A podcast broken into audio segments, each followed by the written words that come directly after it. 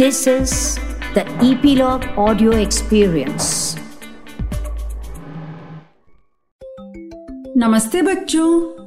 आज चुलबुली टेल्स में मैं सुनीता दादी आपको एक मज़ेदार किस्सा सुनाने वाली हूँ।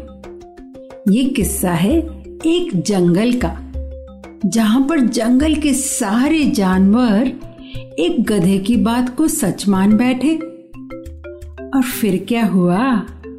हम सुनते हैं कहानी, धरती फट रही है। बहुत समय पहले की बात है।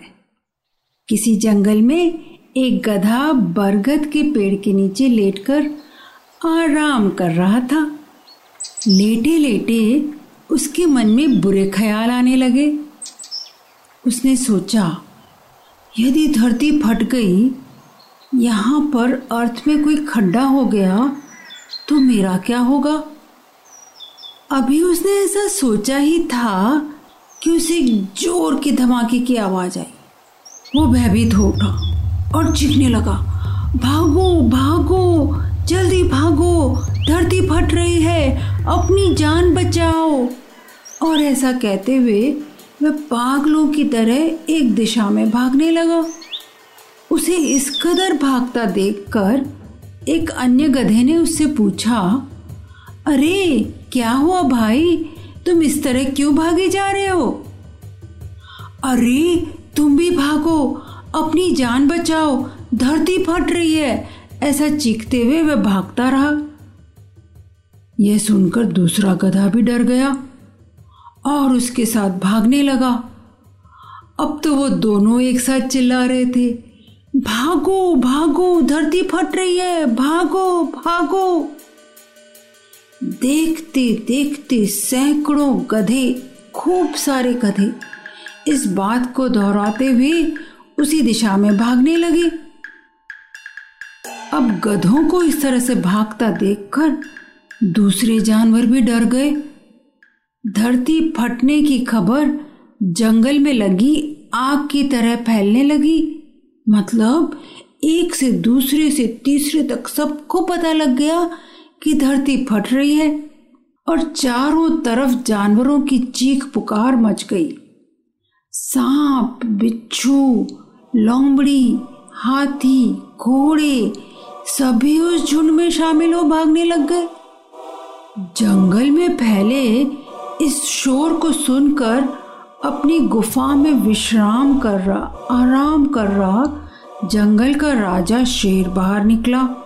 उसे अपनी आँखों पर यकीन ही नहीं हुआ कि सारे जानवर एक ही दिशा में भागे जा रहे और वह उछलकर सबके सामने आया और गूंजती हुई आवाज़ में बोला, ये क्या पागलपन है? कहाँ भागे जा रहे हो तुम सब? महाराज, धरती फट रही है। आप भी अपनी जान बचाइए। झुंड में आगे खड़ा बंदर बोला, किसने कहा ये सब? शेर ने प्रश्न किया। सब एक दूसरे का मुँह देखने लगे। फिर बंदर बोला, मुझे तो ये बात चीते ने बताई थी। चीते ने कहा, मैंने तो ये सारी बर्ड से सुना था। और ऐसा करते करते करते करते पता चला कि सबसे पहले ये बात गधे ने बताई थी। गधे को महाराज के सामने बुलाया गया। तुम्हें कैसे पता चला कि धरती फट रही है? शेर ने गुस्से से पूछा।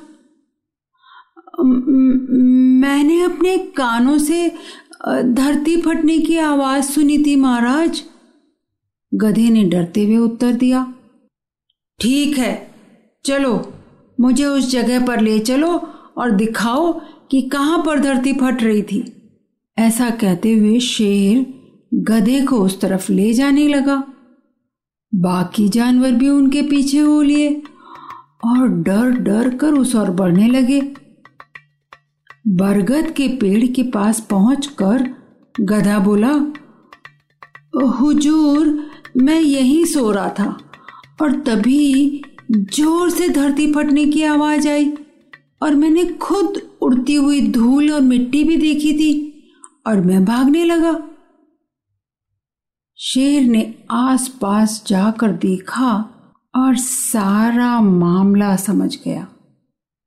सोचो बच्चों, क्या समझा होगा शेर ने? उसने सभी जानवरों को संबोधित करते हुए बोला, ये गधा महामूर्ख है।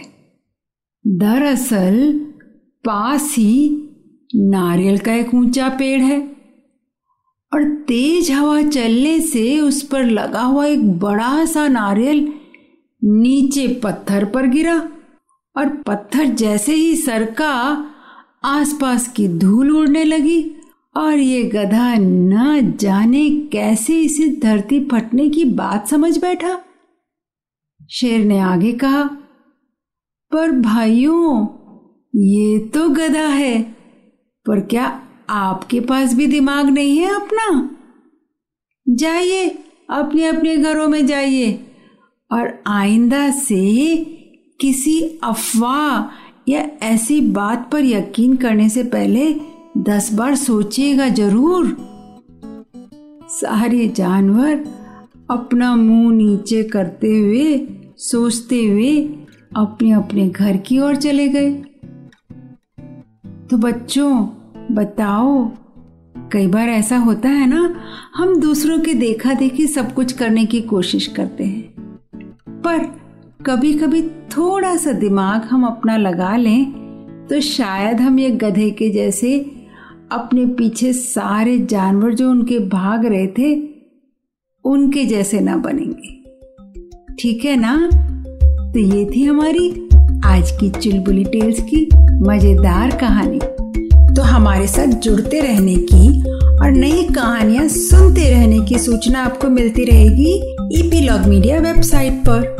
या आपके फेवरेट पॉडकास्ट स्ट्रीमिंग ऐप जैसे कि जियो सावन एप्पल पॉडकास्ट और स्पॉटिफाई पर। तो अपने फ्रेंड्स को भी बताना ना भूलें और हमारी कहानियाँ चुलबुली टेल्स पर सुनते रहें।